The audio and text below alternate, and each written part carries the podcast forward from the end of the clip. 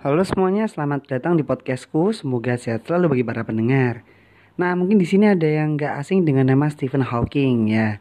Dia mungkin sudah meninggal dua ribu delapan belas yang lalu ya.